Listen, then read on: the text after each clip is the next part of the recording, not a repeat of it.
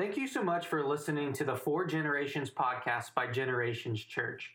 We are a community of everyday people committed to expanding God's family together because of Jesus for generations to come. In this episode of the podcast, Pastor John discusses the power of priority in his annual Making Room teaching series. Each week, we will encourage you to respond to Scripture and the Spirit. Let's get into this week's teaching as we transition to our teaching time, we do have Bibles available for you uh, as we continue our Making Room series. In fact, uh, one of my favorite parts of this series that John has put together is he's going through some minor prophets.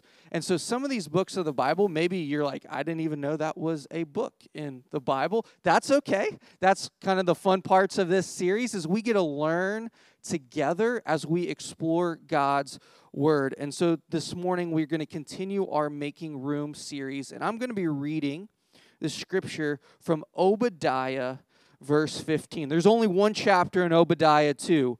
So if, if you've got a Bible or you're scrolling through your phone, it's kind of in the first half of, of the Bible, and it's little teeny tiny book. So if you're just flipping pages in your physical Bible, you might skip it. So maybe use that table of contents as well. Let me read Obadiah verse 15 and pray for us as John comes prepare to teach us. For the day of the Lord is near against all the nations. As you have done, so it will be done to you. What you deserve will return on your own head. Let me pray for us. God, this morning, uh, we have just found ourselves here, whether watching online or in this space. Meet us here this morning, Lord. Speak to us, guide us. Whatever emotional state we find ourselves in, whatever mental state we find ourselves in, speak to us. Help us hear from you. Help your word become known to us. Help your son, Jesus, become known to us. Thank you for this time together. It's in Jesus' name I pray. Amen. Amen. As Kyle said, we are in Obadiah. Yes, we are back to the minor prophets, not minor in terms of purpose or writing or substance of what it is, just minor in the fact that it's a chapter and fits on one sheet of the paper. It's not dragged out over 50 chapters, and maybe that's the reason why I like the minor prophets and I keep going back to it. I don't know. Kind of relate to it a little bit. But yes, this is the shortest book in the Bible. And Obadiah is a fun one that we get to dive into today. A little bit for you to know about this is Obadiah acts as kind of a series of poems of divine judgments. I know, joy, right? Yay, that sounds so fun. Against a nation called Edom. Now, who in the world is Edom? Basically, they are a neighboring nation to Israel and not just the fact that they're a neighboring nation and the fact that they share a border, but the important thing about this nation, and one of the reasons why they're being written to, is they have a shared ancestry. So if you go all the way back to Genesis, you go from Abraham, you go to Isaac, he has two sons, Esau and Jacob. Out of there, you get the two nations of Edom, out of Esau, and out of Jacob, you get Israel. Now, you would think, brothers, these nations might like each other. They might get along really well. They do not whatsoever. Let's just say uh, Jacob and Esau have a tense relationship uh, in their entire upbringing. Esau was the oldest of the sons, and so in their time and kind of how tradition was in most of their families, Esau, being the, uh, the oldest of the sons, would get the family inheritance when dad uh, kicked the bucket. And basically, what that meant for him is that he got double all the, the money and possessions that Jacob would get. He would get the father's blessing and prayer on him, on Esau, because he's the older brother and not Jacob.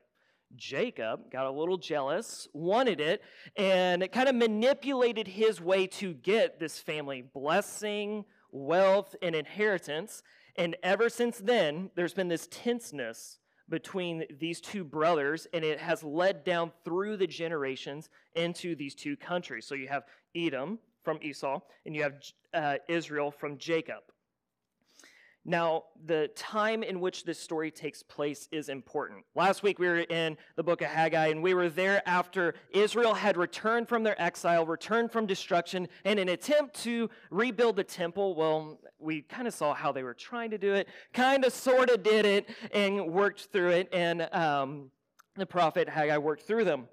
But this story takes place a little bit before then. This story takes place right after the destruction what, pull it, which way? Pull it back? A little too loud? Okay, doing my best. It keeps slipping down. Kyle's got a bit bigger of a head than I do, apparently. I can't figure it out. Thank you.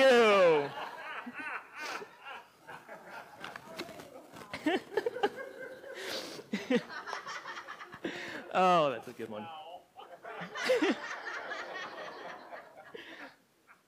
that's fun. Obadiah takes place way before then. This takes place right after uh, the Babylon nation has come in and destroyed Israel. Israel's in the midst of destruction, exiled, and thrown out of their land. And what uh, Obadiah is coming and doing is speaking to the nation of Edom after they have acted kind of as a result of this. See what Edom did, as you would think, like a brother nation, someone next to them, watching their ancestry, like related, like nation next door, they saw them get destroyed, and they took advantage of them. They didn't help. Rather, they abused Israel. They plundered their cities that were closed. They killed, they destroyed. They even would send them back into captivity. And we're going to hear a little bit about what Obadiah is speaking to them and giving them a warning because of what they have done, which is why we get to a little bit of this kind of judgment theme, but we're going to work through this. So, starting in verse 1, if you want to follow along, we're going to read through this. Promise it won't take too long. It's 21 verses. Be nice. It says this the vision of Obadiah. This is what the Lord God has said about Edom. We have heard a message from the Lord. An envoy has been sent among the nations. Rise up and let us go to war against her. Look, I will make you insignificant among the nations. You will be deeply despised. Your arrogant heart has deceived you. You who live in clefts of the rock in your home on the heights. Who say to you, Who can bring me down to the ground? Though you seem to soar like an eagle and make your nest among the stars, even from there I will bring you down. And this is the Lord's declaration. We're going to pause there real quick because I want to point you to some of the, the imagery and stuff that is being pointed out right here. You hear him talk about like this vivid thing. Edom, you are so high up as though you were soaring eagles. You're in the clefts of the rocks, your height. It's because they're literally that high up. Their nation is built in the side of the mountains, way above each and everyone else. So, literally, they do look down at the other nations because they are high up. But he's comparing it to not just them physically looking down, but kind of a heart uh, pride thing of them looking down amongst the other nations. And that's where we continue in verse 5. It says, If thieves came to you, if marauders by night, how ravaged would you be? Wouldn't they steal only what they wanted? If grape pickers came to you, wouldn't they leave some grapes? How Esau will be pillaged. His hidden treasures searched out. Everyone who has a treaty with you will drive you to the border Everyone at peace with you will deceive you and conquer you. Those who eat your bread will set a trap for you, and you will be unaware of it. In that day, this is the Lord's declaration. Will I not eliminate the wise ones of Edom, and those who understand from the hill country of Esau? Teman your warriors will be terrified, so that everyone from the hill country of Esau will be destroyed by slaughter. And this is where it gets important right here says, You will be covered with shame and destroyed because of violence that you have done to your brother Jacob. And here he goes into explaining what they were doing. On the day you stood aloof, On the day strangers captured his wealth while foreigners entered his gate, his city gate, and cast lots for Jerusalem, you were just like one of them. While Israel's being destroyed, he's saying Edom's just like one of them. He says in verse 12, Do not gloat over your brother in the day of their calamity. Do not rejoice over the people of Judah in the day of their destruction. Do not boastfully mock in their day of their distress. Do not enter my people's city gate in the day of their disaster. Yes, you. Do not gloat over their misery in the day of their disaster. And do not appropriate their possessions in the day of their disaster. Do not stand at the crossroads to cut off their fugitives. Do not hand over their survivors in the day of distress. In verses 11 through 14 here, he's explaining Edom, this is what you've been doing. Your brother nation is being destroyed right now, and what you are doing is you're capturing the people that are trying to run away from this, and you're taking advantage of them. You're stealing their wealth, you're throwing them back into captivity, you're killing, you're abusing, you're gloating over them because it's not happening to you. And you're almost feels like Edom has this joy that Israel's being destroyed in this. And remember, there's this tenseness that's been between these two families and almost this tenseness of like a rivalry between them. It feels right here. And so Edom, with their pride and self exaltation, as though they're in the mountains, but they also see themselves above Israel, are glad that Israel, in their mind, is getting what they deserve. They are happy and taking advantage of this moment, they're taking advantage of Israel.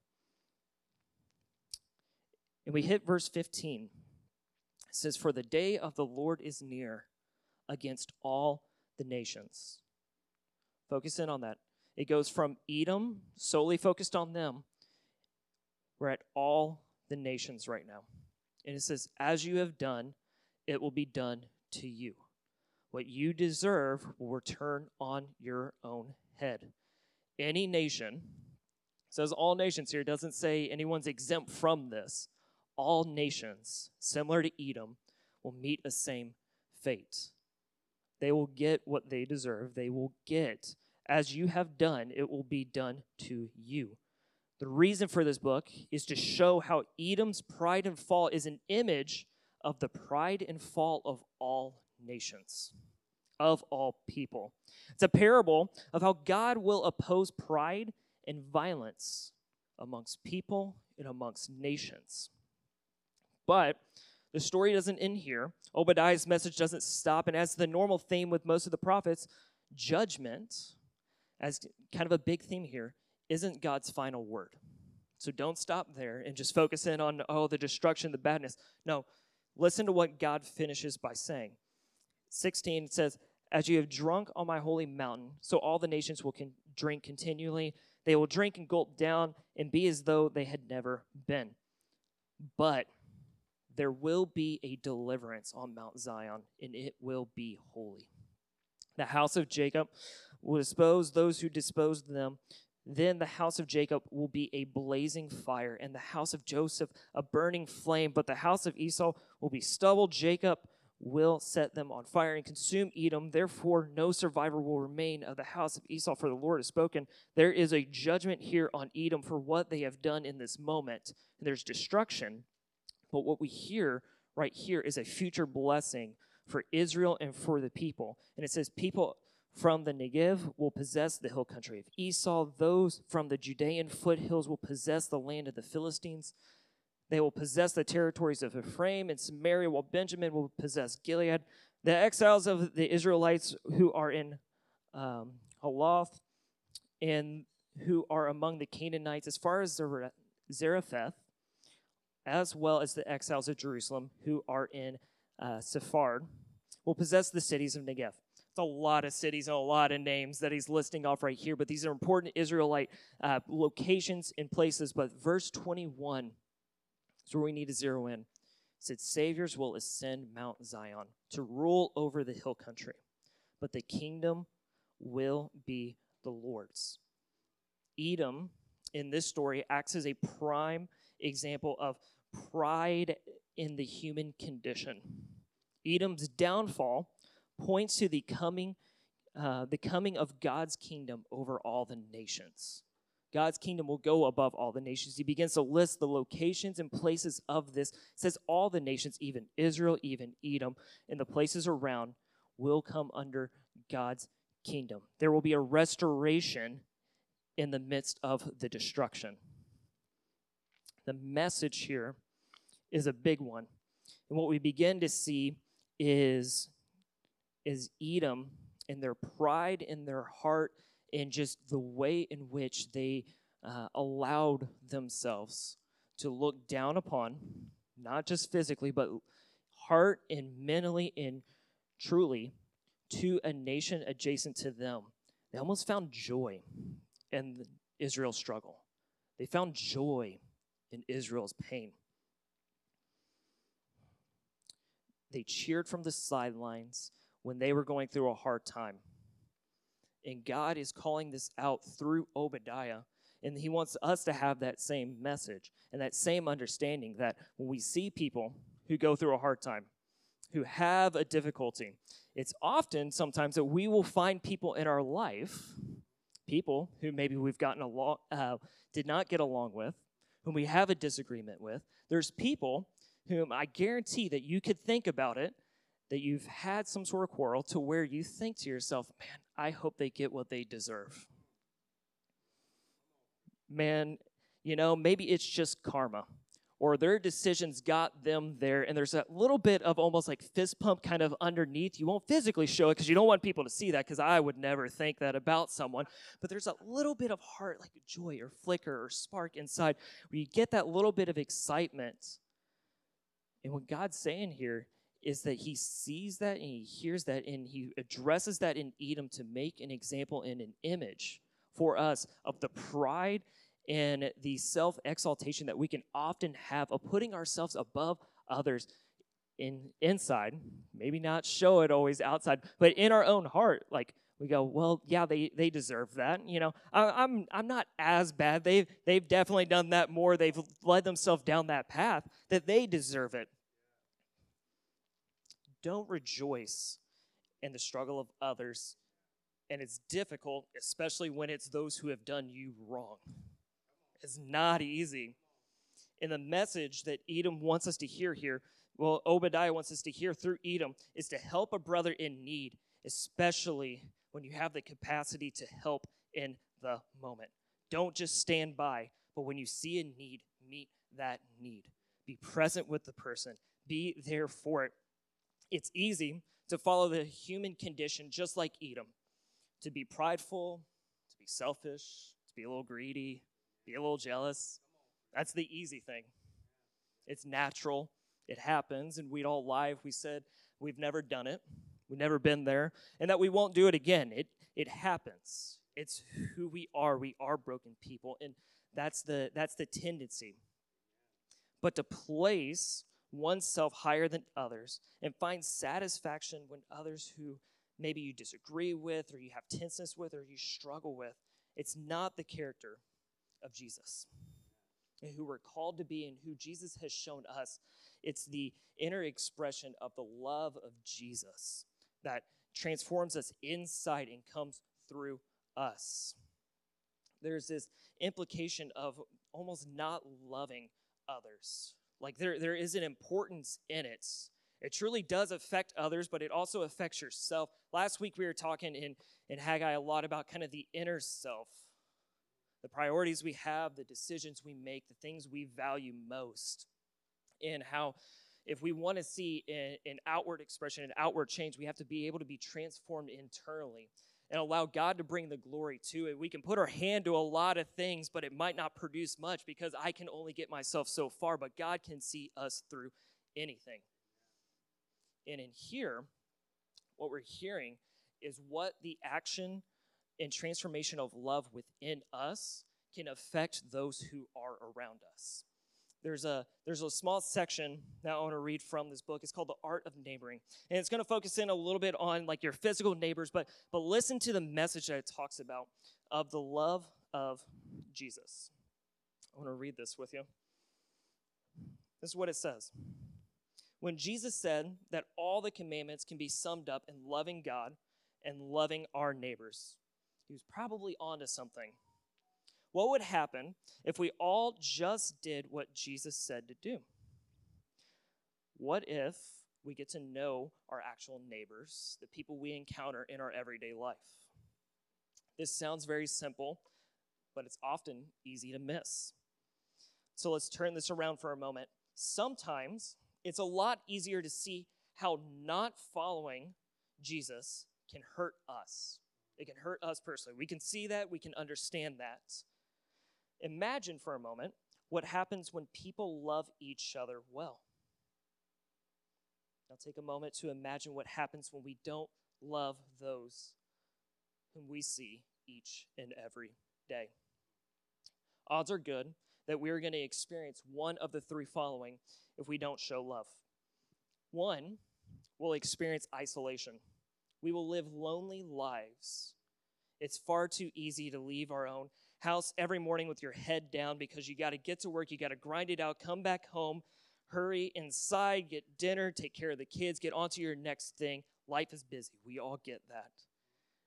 We never get to know the people around us, and they don't get to know us in the midst of that. The second thing that might happen is fear. We become weary of people. We become weary of our own neighbors, and they become weary of us. Whatever is unknown is scary. So, when we don't get to know our neighbors and they don't get to know us, it's easy to imagine the worst out of them and for them to imagine the worst out of us. And the third one is misunderstanding. When we don't know our neighbors, it's easy to get the wrong idea for one another. He gives an example of a story here, and he says, A friend of ours had a neighbor whose house was run down. The garage door was falling off the hinges. Two dead cars sat out front. So he called code enforcement. And the officials came by and they ticketed the house. And a few days later, he was talking to some of the other neighbors about the blighted house in the neighborhood. He said, Yeah, said the neighbor, I guess the woman who lives in that house, she lives alone, and her mother has cancer. She had to stop working to take care of her mom, and she's been at her mom's bedside 24 hours for the past few months. And you can only imagine how horrible that friend felt once he got the full story. Throughout the Bible, God tells us how to love our neighbors. He emphasizes that along with loving them, this is the most important thing we can do. God invites us to love the way He loves, and He challenges us to put our love into action.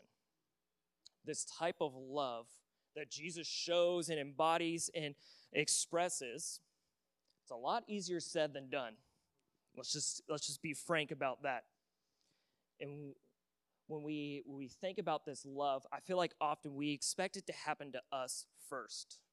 We expect the world to be the one to make the first move. Well, they can just come over and meet me. They should come and ask if they need help. We should not expect the world to take the higher road, to be the bigger man, to be the one who initiates. As followers of Jesus, we get to show the world a different, unique, and selfless love that pursues people. And you may be the first person to show someone the love and grace of Jesus, and they've never encountered it before. Never underestimate the impact God can have through you. When we allow God to do a work in us, the transformation of love for each other, for those whom we don't like, those who we don't get along with, those who have done us wrong. God can do a great work through us. And the work might not always be for you.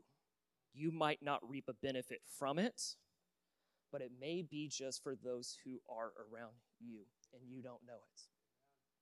One of the most important things I think of this story that I find fascinating, and it's kind of in our name,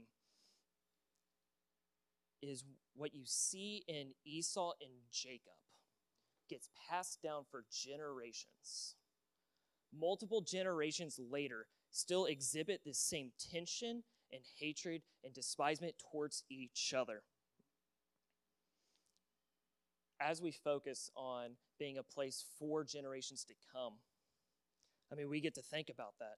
Rather than passing down a prideful and self exaltation, internally focused mindset, we have the opportunity to pass down the love of God through the next generations, through the kids back there screaming their heads off, banging on the wall, slamming the doors.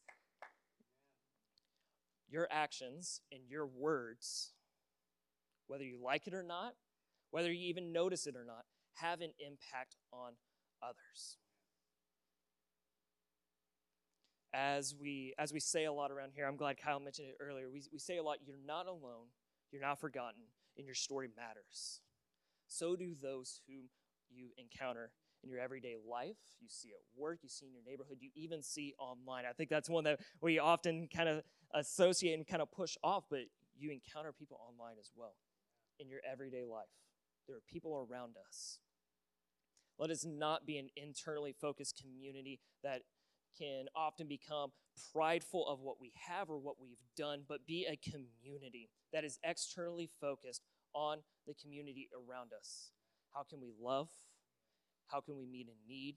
How can we not just throw out big words of, of helpfulness and love and show and grandeur to make us sound great, but how do we put that to action through love and through hands and through a transformed heart and God working through us and bringing glory to it? How do we take that love into our everyday lives with those we encounter in our community? Will you all pray with me? Father, I am I'm always grateful for opportunities to just be able to come and share, to be able to see how you are at work in our community, to be able to gather with those who just love you, God, who love each other. And God, it is always cool just seeing how you are at work here at Generations, the people that are here, the people who are online, the people who support this from a far distance. God, you are expanding your family. We are a part of that. Others are a part of that. Allow us not to forget that, but also not forget the call to see that family expand. God, we want to see new people. God, we want to see people who don't even know who you are have never experienced you experience you and get to know you and follow you and know your love and grace that you have for them. God, your message is for all nations. It's not just for us, it's not just for Israel. God, you are for all people. Allow us to take that to heart. And God, for you to do a work in us.